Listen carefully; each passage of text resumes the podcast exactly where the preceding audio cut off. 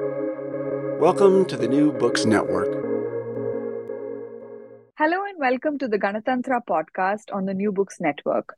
I am Sarayu Natarajan and this is Alok Prasanna Kumar. Today we are joined by Dr. Aparna Chandra, who is an associate professor of law at the National Law School of India University in Bangalore. Aparna researches and writes on constitutional law, human rights, gender in the law, and judicial process reform.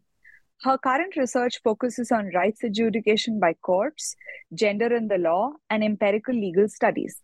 We are joined by her to discuss her book, Court on Trial A Data Driven Account of the Supreme Court in India, that she has co written with authors Dr. Sital Kalantry and Dr. William H.J. Hubbard. Welcome, Aparna. Thank you. Thanks a lot for having me. Uh, Aparna, we'd like to jump straight into talking about your work. But actually, maybe before that, uh, it would be wonderful to hear from you what got you interested in writing this book in the first place. Um, and if you could talk about that, not just from the perspective of what got you to writing the book itself, but your broader academic journey as well. Sure, thank you. Um, for the bulk of my academic journey, I've done qualitative and doctrinal uh, work, not normative work on um, law and on courts in India. Um, but in 2014 or thereabouts, I had an occasion to work with the Law Commission of India, um, where the Law Commission had been tasked with looking at uh, you know causes for delays in trial courts and what might be done about it. And uh, the Law Commission had put together a group of uh, experts on this topic, and that included um, my co-author Sital Kalantry and Ted Eisenberg, who was um, one of the pioneers of uh, empirical studies of courts around the world. Um, both of them were then at Cornell Law School in the US. Uh, and in conversations, um, the conversations that we had uh, around then, we started thinking about doing a data driven uh, research on the Indian Supreme Court because we found very quickly that much of the work that had happened on the Indian courts showed us two things. One was that everyone realized that there was some problem with the courts that had to be solved. Um, but the solutions were always impressionistic. They were based on anecdotal evidence. Uh, there wasn't much of data. And this is we're talking about 2013 so um, it's already 10 years ago and things have changed since then. Uh, but uh, there wasn't much data about the courts. And so all the policy making that was happening was just based on these impressionistic accounts uh, generally accounts that were driven by judges. And so then obviously favored their understanding of the system. So um, that's when we got started thinking about the courts and we said you know let's take a small bite of this and look at the supreme court to begin with. Um, and then you know we, we, we might think about what that means for the larger judiciary. But that was the impetus. That is that's what got us started. Ted unfortunately passed away um, early on in this project. And william who was uh, who teaches at uh, the university of chicago law school uh, joined the joined the project at that point. And then since then, the three of us have been working on this topic. We've been gathering data, uh, writing academic pieces, and now we've come out with this book very intentionally with uh, Penguin because uh, the book is, at least the attempt behind the book is uh, for it to be written and accessible to a larger audience, not just to the legal uh, circles. Thank you very much for that, Aparna. And, uh, you know, for our listeners, this is a fascinating book, and I'd urge everybody to go pick it up immediately. Um, Aparna, uh, and again, for listeners' context, Aparna and I have known each other for two de- for over two decades now. Um, that's dating our age, Aparna, but we've known mm-hmm. each other for quite a while. And I know we've talked about this book offline.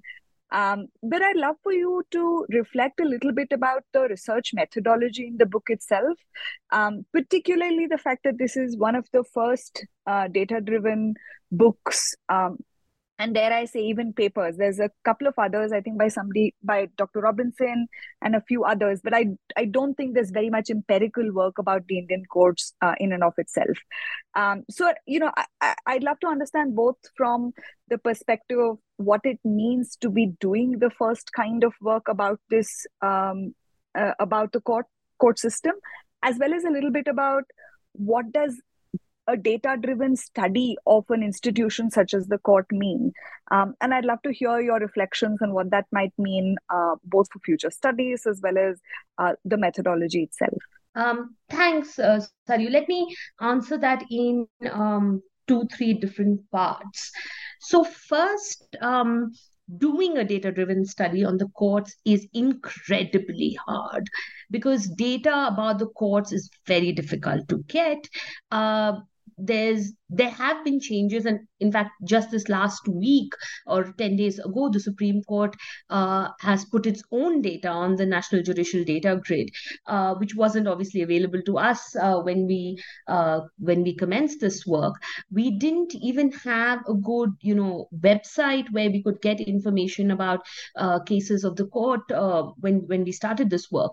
So what we had to do is to construct our data sets not just analyze data that was out there um, and we did that by assembling a team of students at NLU Delhi um, who coded and hand coded, um, you know, around 6,000 or, or judgments around 66 parameters.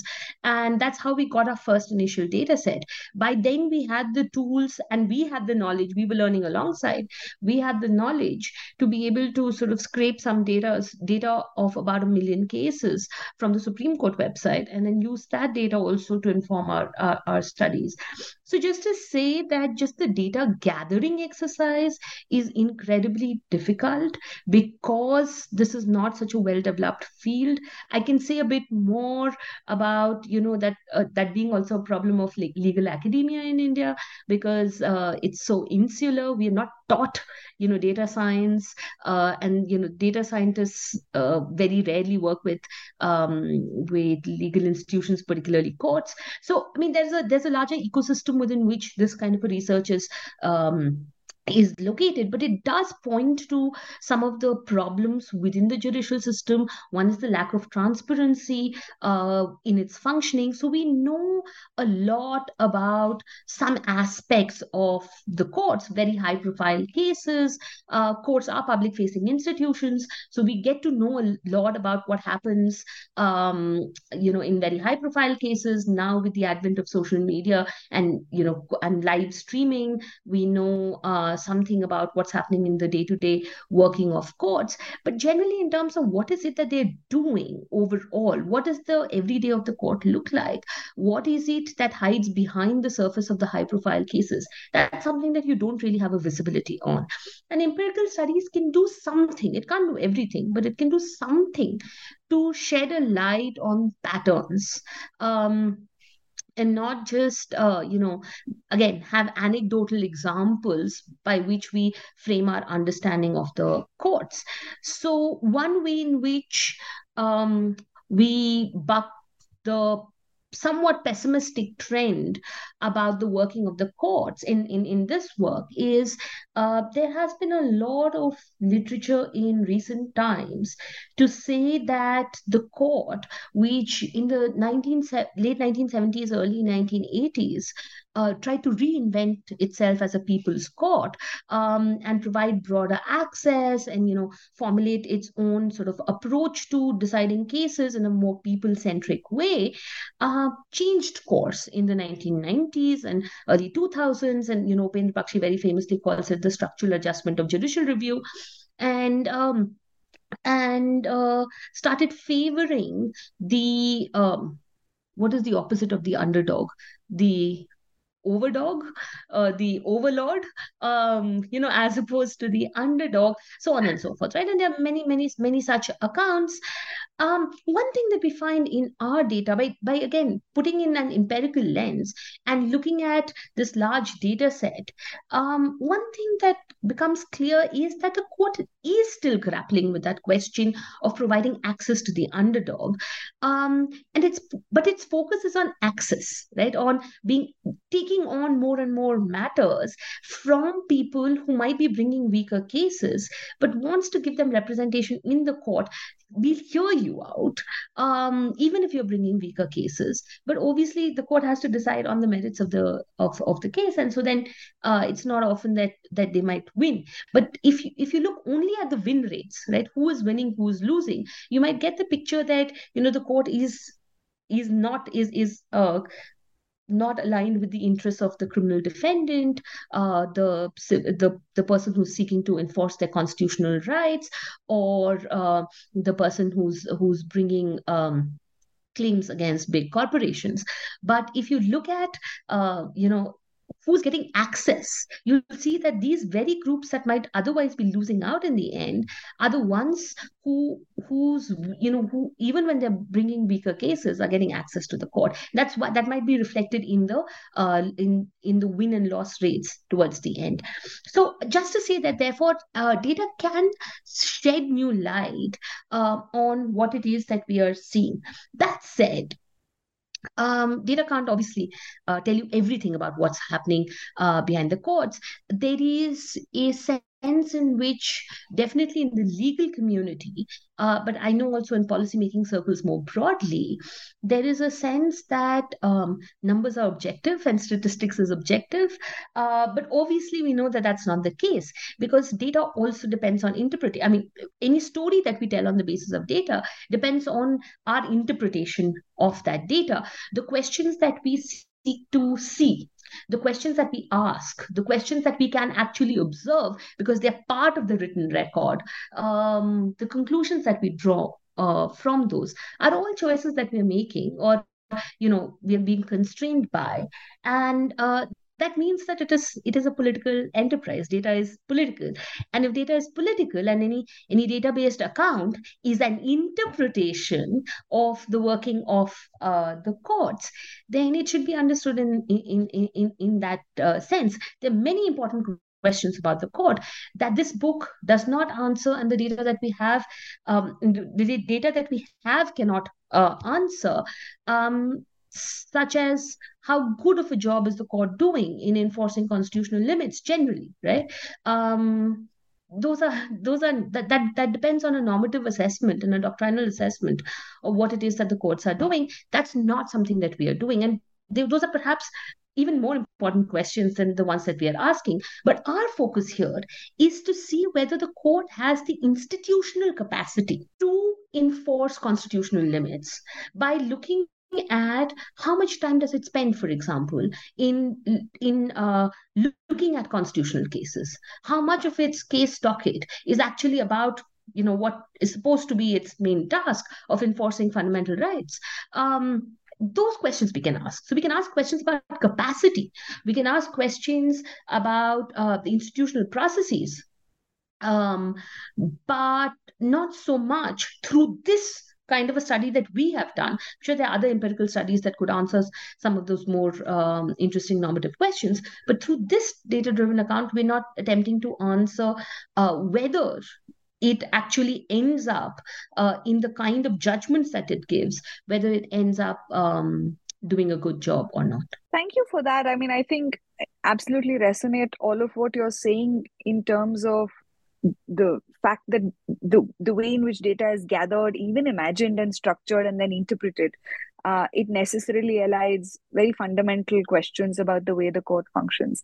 Uh, but you know, given the limitations and the constraints of what data means, uh, are there aspects of the way in which the Supreme Court uh, both collects data as well as organizes and makes it available? Um, are, are there elements of it that can be improved? Or rather you know if i'd asked you this question like what wishfully what would you like for the supreme court what or what kind of data would you like to see uh, about our court system? Um so let me tell you what the supreme court puts out. Every month the supreme court puts out a one pager where it tells you how many cases are pending admission hearings in the Supreme Court? How many cases of the ones that have been admitted, how many cases are pending regular hearings? And how many constitution bench cases? This is constitution bench is a bench of five judges or more. How many constitution bench cases are pending before the Supreme Court? Right, a one page note with these three data points. Um, once a year in its annual report, the court puts out some data about institutions and disposals of, uh, from roughly from 1950 onwards. Um, but that gives you just the aggregate big picture number. That's the data the court is putting out. That's it. um, for for the for the most part. Uh, definitely in terms of its functioning and its its working in terms of its output, that's the data that the court is putting out. What it has started doing with the National Judicial Data Grid, um, which is the exciting bit, is to give you a little bit more granular detail, but it hasn't provided the kind of disaggregated data yet on the National Judicial Data Grid for the Supreme Court. It's available for the lower courts, not so much for the Supreme Court. Um, National Judicial, but on the National Judicial Data Grid, the court's data is a little bit more granular. It, tells you something about how long cases have been pending, etc., etc. But uh, it is still at an aggregate form. To be able to do any kind of a rigorous study of of courts, uh, one would need disaggregated data. And that kind of data is not available. It's also possibly not within the remit of the court to be to know what kind of you know detailed data it, it should provide. But if there are researchers who are interested in um, studying these matters, um, it should be possible for them to be able to get that data from the courts, for the court to have the systems and the agility at the back end to be able to generate that kind of data in a disaggregated form that it can allow people to to research on. And to the best of my knowledge again i might be mistaken because i don't know um, uh, what's happening at the back end. But uh, to the best of my knowledge that is not something that is still accessible to the public. Um, uh, and so so that is the kind of data one would want. Disaggregated case level data that one could run um, uh, their their analysis on or the ability to run apis you know there court data is very sensitive data. So there'd be all sorts of data protection that would have to be you know uh, would have to be put in. But beyond that to put in uh, these kinds of um, uh, methods and mechanisms for people who want to study courts to be able to do that. Uh, thanks for that, uh, Aparna. And my sort of queries on this come from both my uh, experience as a Supreme Court lawyer for about four and a half years or so, and also struggling with some of the same questions that uh, you have addressed in the book in the context of Supreme Court data. And one thing which, even today, in 15 years after I initially practiced in the Supreme Court, I have to consciously tell people the Supreme Court is not the institution that you think it is in terms of what they read about it, right? And I think what your data very starkly presents is that in people's heads, it's a court which hears big constitutional cases, major PILs, and maybe some other small cases. When the reality that your data shows is something completely different. Maybe you could talk us to a little bit about uh, what that Right. Let me just, I mean, take you back to 1950, and you know, when the Constitution is being framed and the conversations that are taking place about the court. So before um, the Constitution comes in, the highest court of appeal is the Privy Council, and uh, while you now under the 1935 Act, there's a federal court. Um, the understanding is that it's a relatively weak court um, and the privy council is where which is the highest court of appeal the last resort um, there had been a demand for you know having a supreme court or a federal court which would have be the final court of appeal in india as part of some conversations around the freedom struggle so when um, the constitution is being debated the idea is that we'll have this kind of a last court which should have all the powers of the privy council because why should our court be any less than the uh, privy council? And also to see that you know our uh, supreme court should have a lot of prestige because um, other than that, you know, the Supreme Court and the federal court were new courts. The high court, some of the established high courts were the older courts. And uh, there was a sense that those are the most prestigious courts. In fact, one of the reasons why there's an anomalous situation where a High Court judge retires at 60, uh, 62 and a Supreme Court judge retires at uh, 65. And the reason why that distinction was kept was also because um, we wanted uh, High Court judges to actually come to the Supreme Court.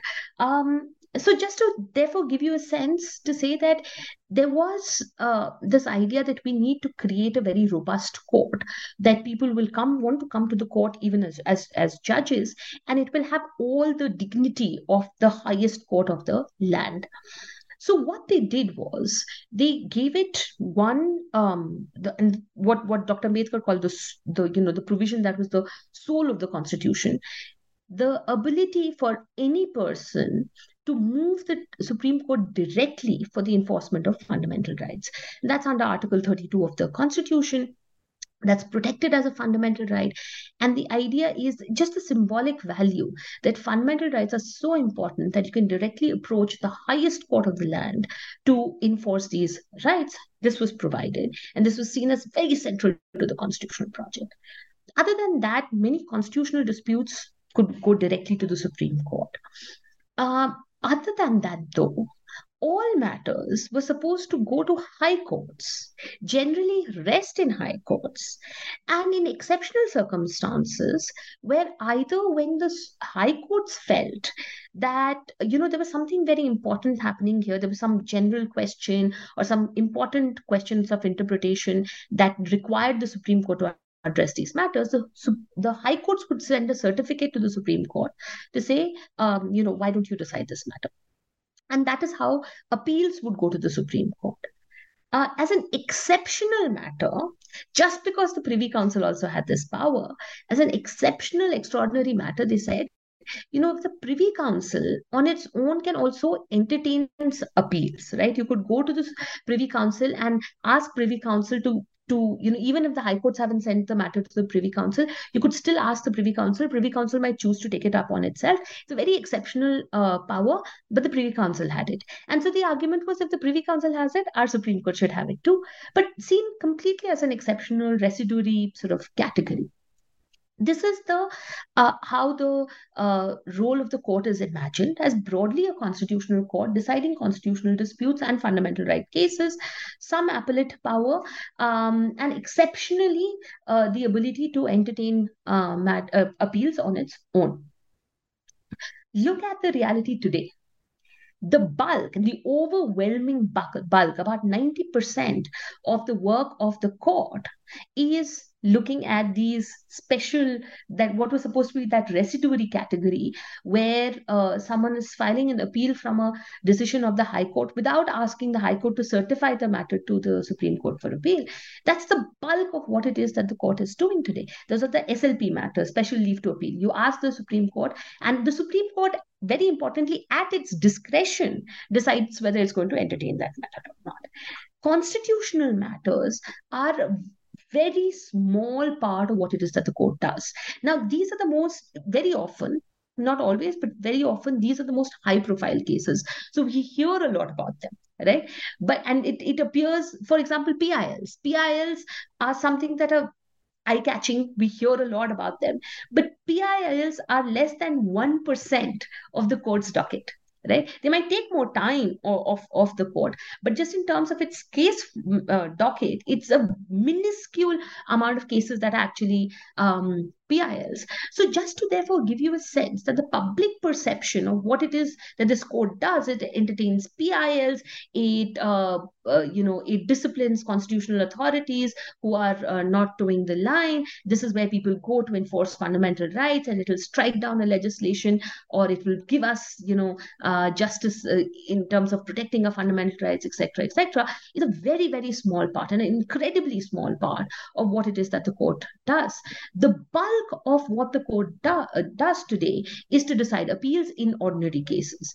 Now, it, it might be that the lower courts are so dysfunctional that all of these matters have to go to the uh, Supreme Court. But we find no evidence of that, right? Um, there are uh, about 60,000 petitions that are made to the Supreme Court every year for um, uh, on you know for SLPs. Um, and the Supreme Court dismisses seven out of eight of them. So uh, it's one out of eight that it actually admits. When it admits those that one out of eight cases, uh, it um, uh, tends to reverse the lower courts only about 55 56% of the time. At the very least, it means the Supreme Court has a very bad filtering mechanism of what is it that it is actually accepting and taking on um, when it is um, uh, when it is choosing to take on these cases. And one reason for that uh, is that the Supreme Court has consistently refused to have any clear guidelines on what matters it will take up under this SLP jurisdiction.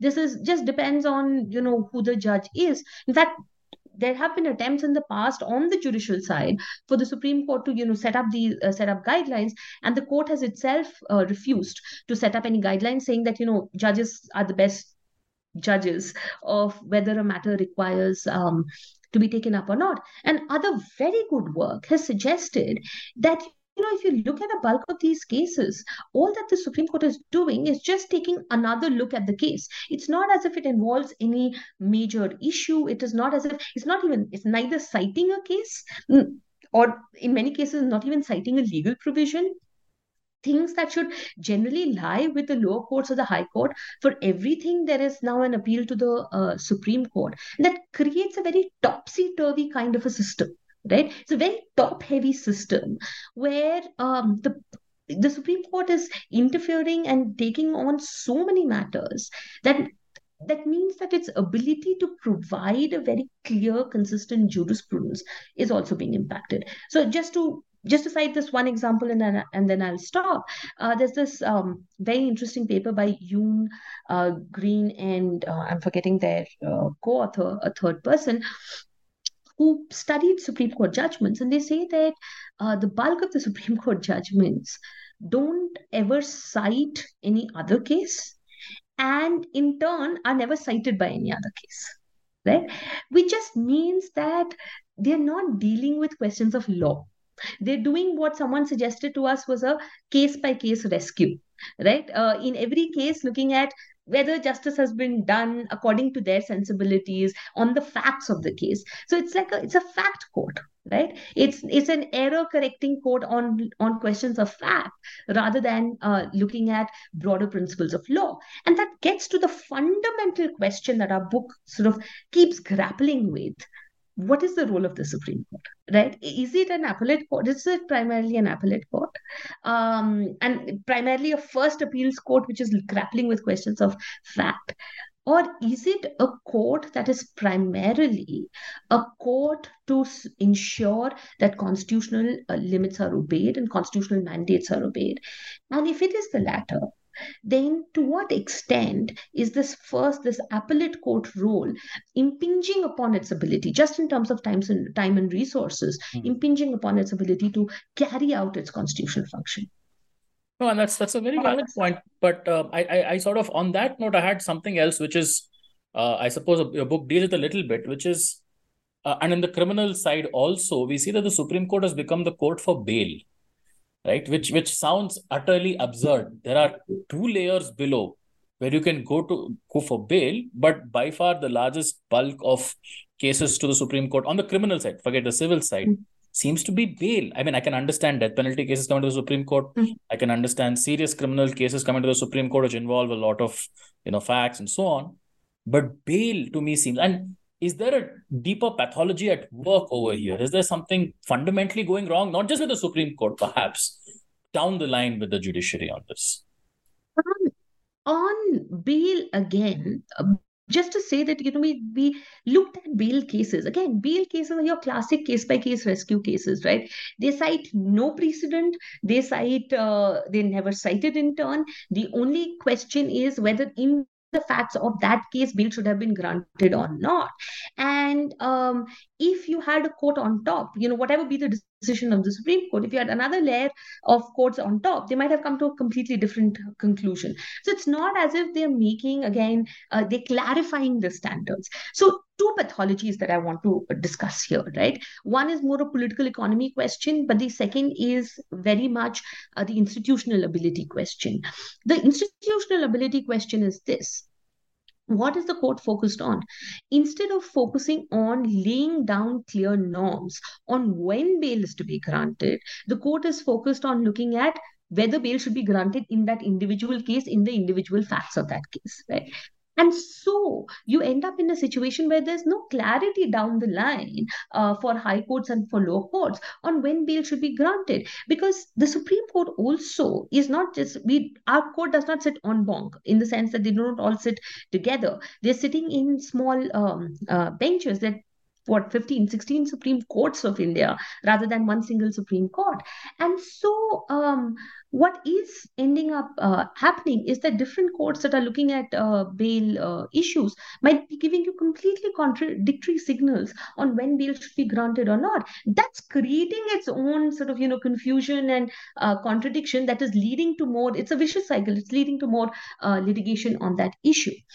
A second thing which is the political economy question, is like, um, you know, just as if you if you create a private school system uh, which the elite can uh, afford or those who have resources can afford uh, there might be very little incentive to have a very robust public schooling system likewise for the healthcare uh, system. And we've seen those kind of institutional rots in our uh, public healthcare, public uh, education. And my sense is that something very similar happening to the lower courts, right? Uh, there's a much longer constitutional history, uh, or colonial history rather, of why trial courts were seen as, uh, you know, um, not as robust or uh, even as privileged spaces as compared to high courts. Uh, but uh, even otherwise, today, the courts have created so many bypass mechanisms so that you don't have to, if you have the resources, you don't have to deal with trial courts. You can directly go to the High Court in, in criminal law matters under 482 of CRPC and then go to the Supreme Court and get your uh, matters heard and not have to deal with the with the trial courts. And what would happen if the supreme court were to say that no you know you have to deal with the high courts and you have to deal with the trial courts? We might see a better more robust trial court system uh, than we than we currently have. So i think there's a political economy question and an institutional ability question but all of it is um, I mean, just on that question of bail, you could look at the issue of bail and sort of discuss a whole range of pathologies of, of the way our Supreme Court functions just by looking at that one issue. No, that that's great, and I think you've brought out those two aspects very clearly, and uh, that's a very important thing. Which, if we had more time, we could spend another two hours talking about that alone.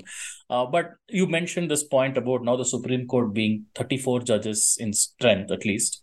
Uh, which I think would have been unimaginable to the framers of our constitution. They would have been appalled at mm. the hmm. fact for 34 judge Supreme Court. But that also gives, in some ways, an opportunity for diversity in the court. Unfortunately, and as your book has pointed out, building on the work of Gadbois and others, we haven't really met this criteria. There is, I think, as far as I remember, only geographical diversity in terms of judges tend to come from all parts of the country. Beyond that, whether it is gender, whether it is caste, whether it is tribal status, or you know, on most other criteria, the Supreme Court seems to fail in this particular way. And I'll say fail specifically because judges effectively choose other judges. The president may, at the end of the day, sign on the mm. dotted line, and the government may process it. But you know, it is the judiciary at the end of the day choosing judges. Uh, what do you sort of attribute this to? Do you sort of look at it in more detail in the book, and perhaps for our listeners, talk about what is causing some of this? Right. Um, just let me just begin with something that you began with on, um, uh, you know, the framers wouldn't have imagined it. In fact, you know, one of the things when they were talking about uh, the appellate docket of the Supreme Court, uh, some some of the framers did warn that you know if you have a very expansive appellate docket and the Supreme Court ends up becoming the court of last resort as a regular matter, then you'd keep having to increase the number of uh, judges and very you know forward looking remarks because that's precisely where we ended up we don't have 34 judges today because the court is faced with so many constitutional matters we have 34 judges today because of the appellate function so some of the pathologies of the system of you know different courts speaking different voices not having a cogent uh, um, jurisprudence, so on and so forth. All of that is coming from um, that expansive appellate docket. Just just to flag one other concern that this raises, um, if at in um, 1950 we have eight judges, including the chief justice. Um, and the idea is that they're sitting, um, you know, in large benches. Some of some many of the times they're sitting, all of them are sitting together, or at least the five or six of them sitting on one large bench to deal with important uh, matters. Two or three of them sitting in smaller benches to deal with your regular appeals, so on and so forth. Um, what that also meant was that uh, there was the Chief Justice of India had very little role in deciding who would get uh, to sit on which bench. You, I mean, you either effectively sat on a constitution bench or you sat on an appeals bench. Um, what has happened over time, though, as more and more matters have been coming to the court, the court has ex- expanded. Judges are sitting in smaller and smaller benches the quality of reasoning of the court has gone down because you don't have the benefit of a large number of judges thinking about a particular question. The um, uh, what is called the polyvocality of the court, the court speaking in different voices, has gone up. Uh, but also the chief justice's power and discretion in deciding which judge will hear which matter has also gone up. And we've seen in the last few years that play out with the whole. Um, you know press conference that the uh, justices uh, Gogoi, Lokur, Chelameswar, uh, and Kurian Joseph did. So I mean, there are all these pathologies that come in because of that expansion. Now, one of the good two good things about an expanded court that doesn't sit en banc is that it is more difficult to capture right uh, in the we've seen you know cons- concerns about capture of the court play out in the US, for example, where you have a nine judge bench. So it's not to say that it's all bad. There is there are some positives to this. The second, as you mentioned, is diversity. Um, the court does pretty poorly on questions around diversity. The only other area where traditionally they've performed well on diversity is religion, but that also is in the last few years uh, has been uh, declining. Um, where what is the source of this? If you look at the appointments process, the appointments process is a very insular process. It is a process uh, where you have a bunch of judges, the senior most judges, who drive the uh, drive the appointments um, system. So whoever they are familiar with who are the people they know are the ones who are more likely to um, get uh, promoted and get get appointed or get promoted to the to the supreme court itself. And what we find is um, you know i mean this is something that uh, would be very uh, familiar to people who study gender disparities in organizations, for example, that um, when we looked at high court judges, we looked at chief justices of high courts, that is the pool from which the Supreme Court overwhelmingly draws judges to the Supreme Court. But we saw that to become a um, Chief Justice of a High Court, a woman judge in a High Court has to spend longer uh, than their male counterparts. Given so it's a, it's about a roughly around a one year difference, right? But that one year means quite a lot in the in the judiciary because uh, it's such a seniority driven uh, you know system. So that is one huge thing. Second is that they need to be judges of many more high courts on average before they get taken to the Supreme Court as compared to uh, male judges. And that would again indicate that, uh, you know, again, you have to try twice as hard to do half as half as well. You know, that that that kind of a uh, problem. But ultimately, it is a question of lack of channels of accountability.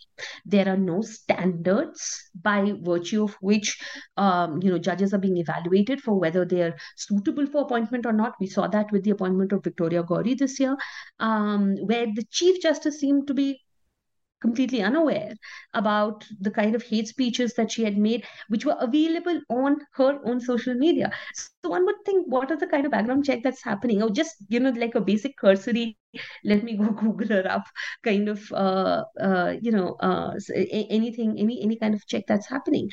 Um, and let alone what their what their jurisprudence might be like, etc., etc. So there is very little, you know, by way of standards of why is it that someone is being picked up and someone is not being picked up.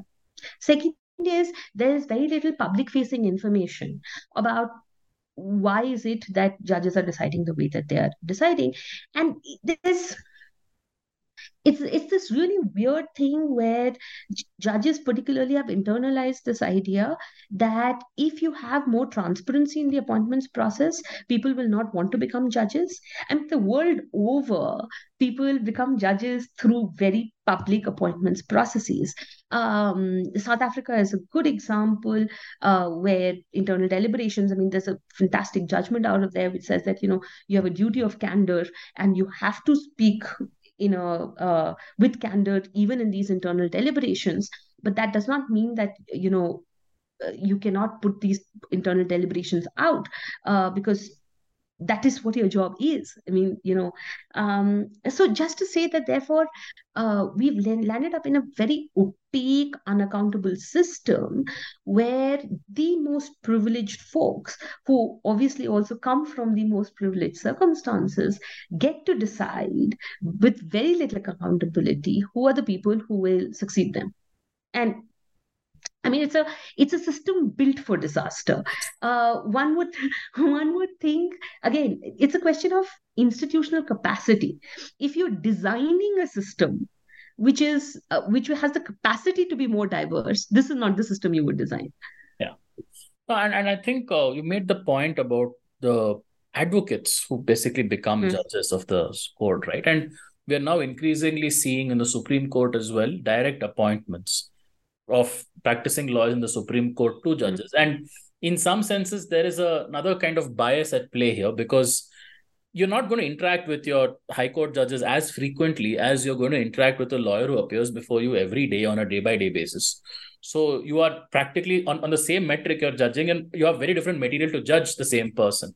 And you know, it's it's not just the Supreme Court because we're also seeing that Supreme Court lawyers are increasingly filling the ranks of high court uh, high courts as well um, most recently. I mean, there was initial pushback against it, but now I guess people have made peace because they've turned out to be good judges also. so, you know, most recently, I think one practicing lawyer in the Supreme Court has been recommended for appointment to the Orissa High Court, but I don't think this hmm. gentleman had much of a practice or has much of a practice. So, in, in some sense, right, institutionally, uh, what you're also creating is this kind of unconscious bias. But I want to take the other aspect of the practice, which is how much influence advocates have or senior advocates have. I think Mark Robinson and Mark, sorry, uh, uh, Robin, Nick Robinson and Marc Galanter use the phrase grand advocates, those who influence the Supreme Court's functioning. And theirs is more of a qualitative study, but you've put the numbers to it. So perhaps you could talk to us about what the numbers tell you about the influence of senior lawyers in the court. Right. I mean, just to say that the senior most, the grand advocates, right? Those that really top of the uh, legal pile, so to speak, the the ones who are household names, you know, the, those lawyers in India. Command a fee that is uh, much much more than any lawyer anywhere in the world right? I mean on on on average that that uh, that group. Um and that speaks to something. Why is it that people are willing to pay that kind of money for and we're talking about lakhs uh, of rupees for uh, a few minutes of their time. And why is it that um, that uh, that people are willing to pay that kind of money? I mean that's that that's the question. And when we asked that question the one phrase that stuck out for us that was used repeatedly and almost as if you know this clearly seems to be within the uh, within the legal profession an absolute accepted thing. Because everyone said oh but that's the face value of the lawyer right? And we're like that's a, that's a very interesting phase right? Face value. Why does a face of a lawyer have value but a face value of a lawyer? And so that's what a chapter is called. It's called the face value. Um, but um, what we were told was that you know um, judges again this goes back to the idea that judges have a lot of work. They don't have uh, the time to adequately um, you know get into the nitty gritties of the uh, of the issues involved. Um, and uh, this is because obviously this is a self-inflicted problem because they take on so much case so many cases. But um, as a result they have to end up relying on some proxies for um, what might make for a good case that they should take up. And one of the proxies is this face value of a lawyer. If you have a lawyer that uh, is one of these grand advocates or a senior advocate uh, who you see frequently and you've established some kind of a rapport with, uh, you're more likely to give them a more patient hearing uh, listen to them uh, be convinced by them not if you don't have enough information knowledge or uh, you're not sure to decide more often alongside i mean it's the path of least resistance to decide um, alongside them. And and that is what makes for a face value of of a senior advocate so what we did was we studied this question of what is what is this face value? And we relied on the fantastic work that vidhi has done on this as well. And uh, we found out you i mean vidhi has found out of course that uh, um, senior advocates tend to win more of these admission matters as compared to uh, people who are not designated as seniors. Senior advocates, of course, are the people who are designated by the court as seniors or by high courts as seniors, and that allows them, uh, that puts some restrictions on what they can or cannot do in terms of legal practice, but generally allows them to command a higher fee as, as well. Um, but it's it's a court stamp of approval to their advocacy, so to speak. Um, so, uh, senior advocates, Vidhi's study has found that senior advocates are twice as likely to win um, an admission hearing that as compared to um, uh, non uh, senior advocate. And the reason why this is important is because very often and this is again a pathology of the system very often the name of the game in supreme court litigation is to get notice and stay right? Uh, notice and stay is the idea that your mat it's, your matter is not even admitted. The court has not on the first glance looked at your uh, looked at your file and thrown it out of the courtroom. They have said okay we're going to do something more with this. So we'll issue notice to the other side to come to us and tell us why we should or should not admit the matter right? So that is notice. And stay means that you stay the uh, uh, the uh, lower court's order right? Notice and stay is perhaps the most important thing that you want out of a supreme court uh, litigation or at least uh, the second most important thing that you want after uh, after winning the case actually. Why is this important? We found that if you get notice and stay, then even for a case that ultimately the court rejects. Um, there's a gap of at least two uh, on average about two years between a notice and stay and the final uh, decision which means that you get to avoid liability for another two years. If it's a another party that is poorly resourced you might be able to stretch out their resources to the point where they are willing to give up their claims or bring them to the settlement table so on and so forth. So that notice and stay is incredibly important these proceedings no your admission proceedings take place on um, mondays and uh, uh, and fridays. Increasingly the second stage where you've issued notice the other side has come now bleeds into tuesdays and wednesdays when you're supposed to actually hear the cases and not just focus on admitting uh, matters. But the court on average and again um, fantastic work by other colleagues who have uh, found that um, on average, the Supreme Court spends about 93 seconds hearing a single uh, uh, SLP, right? So it is making up its mind on uh, these cases on very very you know short bits of time this the advocacy has to be that extremely persuasive in that small bit of time that the court has to be sort of convinced uh, about its decision. So so therefore the face value of the lawyer becomes incredibly important in being able to convince the judge uh, or if the judge is not if the judge happens to not be well prepared or even if the judge is well prepared and there there's a conflict they have just so little time to decide these cases that you put a, a lawyer that the court is likely to trust or who who has just more persuasive skills that the case will go through. The interesting thing is that we found that on merits after the matter is admitted there is not any much difference between uh, whether uh, you know in terms of the win rates of senior advocates and non uh, and non senior advocates when they go uh, against each other.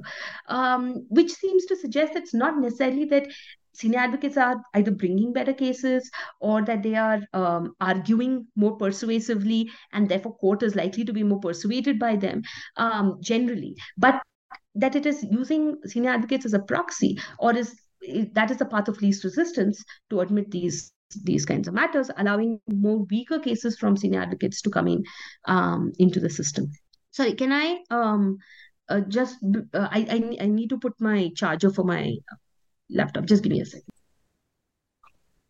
Uh, thank you for that uh, aparna. I, you know i'd love to take you from what we have now defined in terms of this conversation as the problematics of the space to what solutions might be um, or what in some ways the data what what kinds of uh, keys the data holds uh, to tell us about what where we might go from here uh, i know your book in various chapters does talk about for example with respect to backlogs and, and capacity to deal with cases about having a national court of appeals and i know you touched upon that as well um, as well as ways in which we might uh, tackle or grapple with the politics of what um, senior advocates versus others might mean.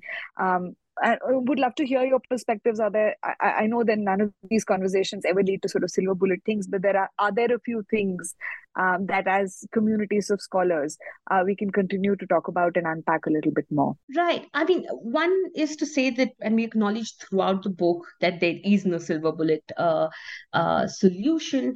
Our solutions are actually quite mild and incremental mental with the understanding that uh, for a system that is so important any kind of systemic shock you know some sudden overall is likely to be incredibly disruptive um, in a, in possibly very bad ways. So which is why we've not uh, tried to you know uh, um, offer something that is very drastically different, but to see how the current working might be uh, improved um, and you know low hanging fruits that that that that could be plucked uh, more easily.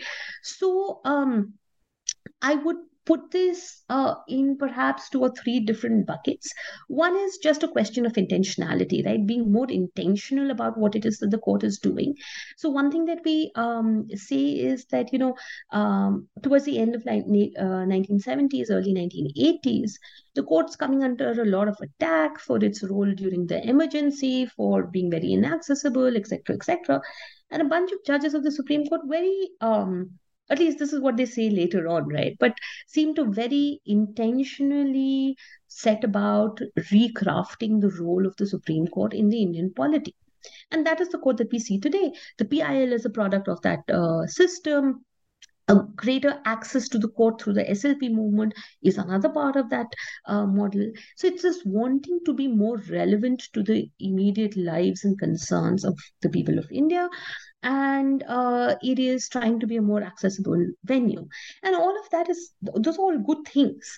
But one thing that the court doesn't really focus on as much is what it might require it for it to institutionally develop its capacity to meet those goals. And so a large part of what we are saying is to be more intentional about it. How do you design your system?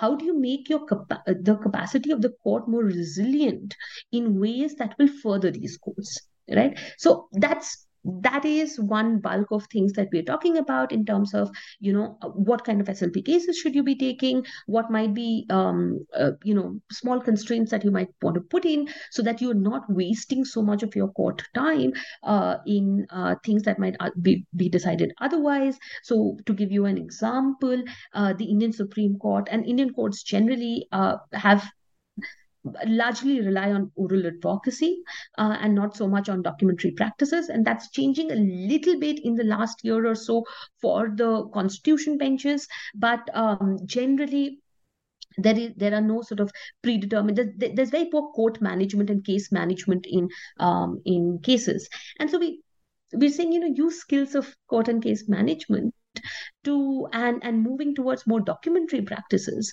rather than uh, just focusing on oral advocacy as the main driver of a case. Um, and that's that's something that can that can then create space for um, uh, for uh, uh, taking on uh, and deciding on time some of the most important questions facing the country. So those are one set of um, sort of concerns. The second set of concerns are administrative. One thing that we find is that uh, so we say in one place that it's you know it seems like the it's the administrative tail that is wagging the judicial dog uh, because it's these administrative processes that are really impacting judicial outcomes, which should not be the case, right? So the Chief Justice of India has the ability to um, impact judicial outcomes by deciding by using their administrative power to decide which judge should be hearing which case or by listing or not listing a particular matter so on and so forth and so then we say that you know um, why not then look at administrative law which is a whole body and area of law which has come about to precisely constrain state power and make state power accountable to see what might we draw from there. Uh, what is it that courts have themselves said that you could draw from there generally in when it, when it comes to other administrators outside of the courts? And what could be used here from that? So we say for example for the master of the roster power that you know have default rules on how judges are to be assigned to say constitution benches. Have default rules.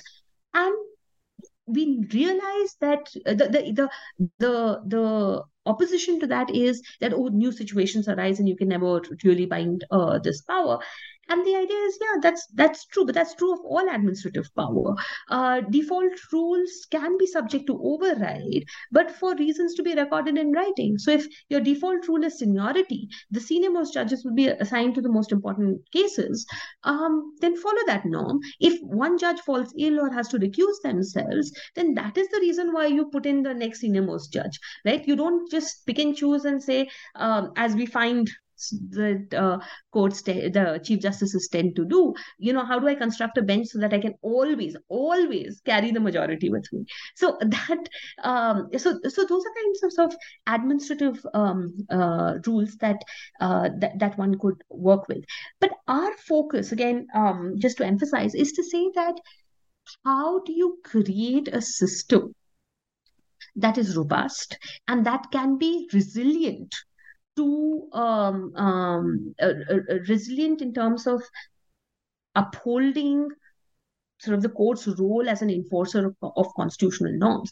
Because the fear is that many of the pathologies that we've uh, and the problematics that we've discussed today is really limiting the ability of the court um, to carry out that very crucial function of uh, enforcing constitutional norms and constitutional limits or at least giving it a cover of deniability um, in terms of not enforcing those those uh, those limits, so that it becomes very difficult to hold the court to account. Uh, we're hearing the court just finished hearing the 370 matter um, four years after.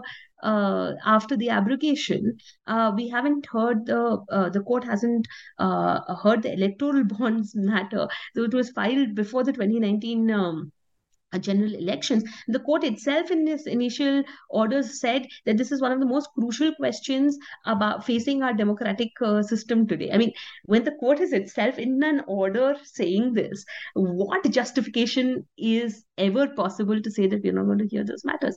And it's very easy for the court to evade those responsibilities by the, the simple experiment of not setting up a bench, not hearing the matter, and then they can always claim that we are under so much pressure because of so many cases that you know it will uh, this will happen in due course so it's it uh, its sort of main role that of the enforcer of constitutional limits gets sidelined uh, because of these processes it leaves it open to capture leaves it open to having other factors and uh, influencing decision influencing the outcome of uh, disputes rather than um, just sort of you know a judicial determination of those questions. Uh, right. Thank you for that aparna. I, I have a last question and maybe this is the burden of the work that i do on a daily basis but is there a is there a role for technology to play in mediating the way in which the court engages with citizens in in the sense of the court process itself uh, or in the way some of the administrative processes are managed.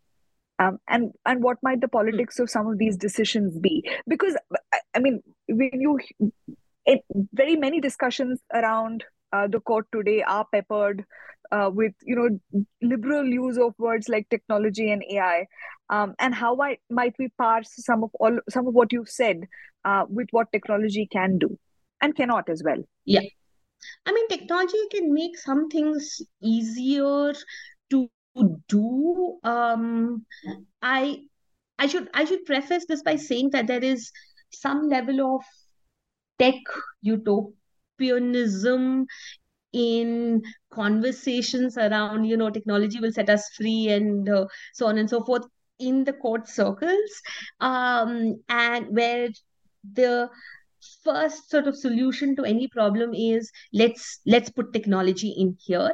And so everything i'm saying i should preface with the remark that i found that find that very peculiar um, and also very problematic as a you know first that, that that is the first reaction so with that caveat some things that um, have happened in the recent past which have increased scrutiny of courts i think in a good way is one is live streaming um, which has already started conversations in um, within judicial circles and legal circles of you know how do you uphold the majesty of the court, um, quote unquote.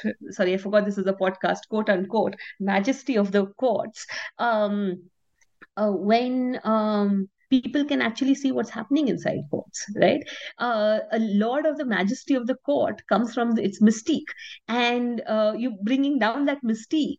Uh, what happens to you know when people realize that judges are just like us, um, and in fact perhaps a little bit more entitled than the average uh, citizen? Uh, how do you um, uh, how, how might judicial behavior have to change? And already those conversations are happening. So that's already fantastic, right? That you know we need to be perhaps we can't be as dictatorial. Perhaps we can't be as entitled perhaps we can't be as rude uh, because you know mind your language because people are watching. And that's fantastic. That's precisely what you want uh, holders of public office to be like. Um, so that's all to the good. Um, some things that technology can aid and this goes back just ties into the conversation we started with about um, data and data gathering and therefore more accountability in terms of its working. All that is to the good. Um, some processes that might otherwise be very cumbersome can be made easier. So there's a lot of uh, because we have a federated judicial order where uh, you know supreme court does not have administrative control over high courts um, there is uh, some level of problem with you know moving of, of documents up and down the court system. So all of that can easily be sort of aided through the um, through the system. One fear is that um, you know of of algorithmic sort of injustices that might um, that might take over. So i mean just to give you an example just like of course like, like data is not neutral it's political. So also of course algorithms are not neutral they are political. And i don't need to say this to you uh, who is who is more of an expert on this than i am. But um you know how are you assigning for example how are you assigning cases to judges right? You might feed into the algorithm the background of a judge and then say that you know depending on what the background of this judge is uh, you might decide which bench they're going to be what kind of cases they're going to be allocated. But that might cause all sorts of problems such as for example that um, you might you tend to have more um, government uh, more prosecutors who are government lawyers and then prosecutors on the criminal side who become uh, who become judges than criminal defense attorneys. Because criminal defense attorneys then consort with uh, all sorts of folks that might not be i mean they might not pass ib checks as easily. But that means that there might be a bias towards the government in um, in your uh, criminal law that gets built in and coded in. Uh, and you might say, "Oh, but this is all algorithmic." But behind that algorithm, there might be all sorts of problems that that come up. Similarly, I mean, again, historically, women are poorly represented on the criminal side, um, and then if you start allocating cases, uh, criminal cases, only to people with prior criminal experience, it might be that uh, women get excluded from those processes. Just to give examples of the top of my head of ways in which uh, just algorithms can sort of create a problem. Where I find the conversation to be particularly dangerous is the idea that um, we should be using AI for research and drafting and decisions. Um, and um, all of us, again, know uh, that none of these questions about what is the law on a point, what, what are the facts, are the facts, you know, um, have the facts actually been proved? Uh, how do we understand those facts? You know a woman's hymen is torn how do you appreciate that as a fact right? Is that a fact that is relevant not relevant? Uh, what does it mean? What does it not mean? Fact is you know there's a lot of uh, there, there's a there's a lot of questions around fact. There's even more questions about law. What is the relevant law? What is not the relevant law? What did the court say in one case? What did the court not say in another case? And i fear the introduction of ai which gives this kind of false uh, certainty to any of these questions, right? It is law is a messy business, but it is messy for a reason. And I mean, that messiness is generative messiness. So I am just, I'm, I'm just a little bit uh, concerned about the certainty of um, algorithmic uh, or or uh, tech sort of solutions broadly yeah. uh, and the attempt to get rid of some of the messiness um yeah so that's my those are my fears about about the use of technology uh, while at the same time acknowledging that there's some value there definitely no i absolutely hear you and i i mean i think to the point we discussed about the political nature of data to the extent that very many of these systems are built on you know systems that haven't worked very well for a variety yeah. of reasons uh, very many of them unjust uh, to think of uh, algorithms as a solution yeah. Uh, may be problematic but i hear you in terms of there might be efficiencies that come particularly if you're talking about increasing uh, a reliance on documentary forms of evidence yeah. Um, yeah. technology might have a significant role to play in mediating that process and easing it um, so uh, absolutely hear you Aparna, would love to round out this conversation now and hear from you about where your research goes from now. Um, yeah. What are the things you're thinking about, and you know, how would you like to see the community build upon the work that you've already done? Um, thanks for that. So, uh, we're just starting off on a project which uh, um, is funded by the ICSSR and the Swiss National Science Foundation with a few with the uh, Development Data Lab, where we're going to now uh, be looking at a bunch of about 80 million odd uh, civil and uh, uh, civil and criminal uh, court judgments from lower courts and analyzing uh, judgments and orders there and you know the bit that i'm working on is um, on criminal justice matters. And look at look at that bunch uh, to see you know what are the patterns that we're observing and what does that mean uh, for the criminal justice system um, in our uh, country. I mean it's just kicking off uh, it's a three year project. So that's where that's the next sort of empirical project that i am on. But also after having trashed technology so much i should say that um, the other bit that I'm excited about is um, looking at Supreme Court judgments. We we hand coded all these Supreme Court judgments. This is of course um, way back in 2016 uh, when we didn't have sort of AI and LLM uh, sort of available to us. But um, now that those tools are there, to see if there is any possibility of um, doing uh, metadata analysis of court judgments um, to see if there are patterns and those patterns if there are over millions of cases if they tell us something about um, court judgments. I mean th- those are some of the questions that we are looking at. We might find that though actually we, we can't with certainty say much about these cases and that's the case that's that's the case. But those are the questions that we are sort of um, me and a bunch of other folks are are beginning to ask. Um, and let's see uh, what directions that research leads us in hey, we're recording this podcast in Bangalore, which uh, claims it's the tech capital of this country. So I think the best place to be doing this, or the worst place to be doing this.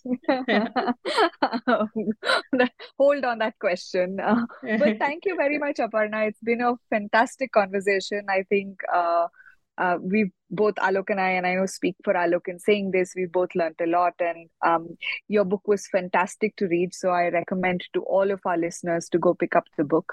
Um, and uh, thank you very thank much you. for taking the time to walk us through your work. Yeah. Thank you. Thanks. Thank you so much for having me. Thanks. Thanks for uh, being on this podcast, Aparna. And so I think with that, we will bring this particular episode to a close. Thanks to Afra Asif, our production assistant, who has been making all of this happen. And we hope you'll all tune in for further episodes of the Ganatantra podcast. Thank you.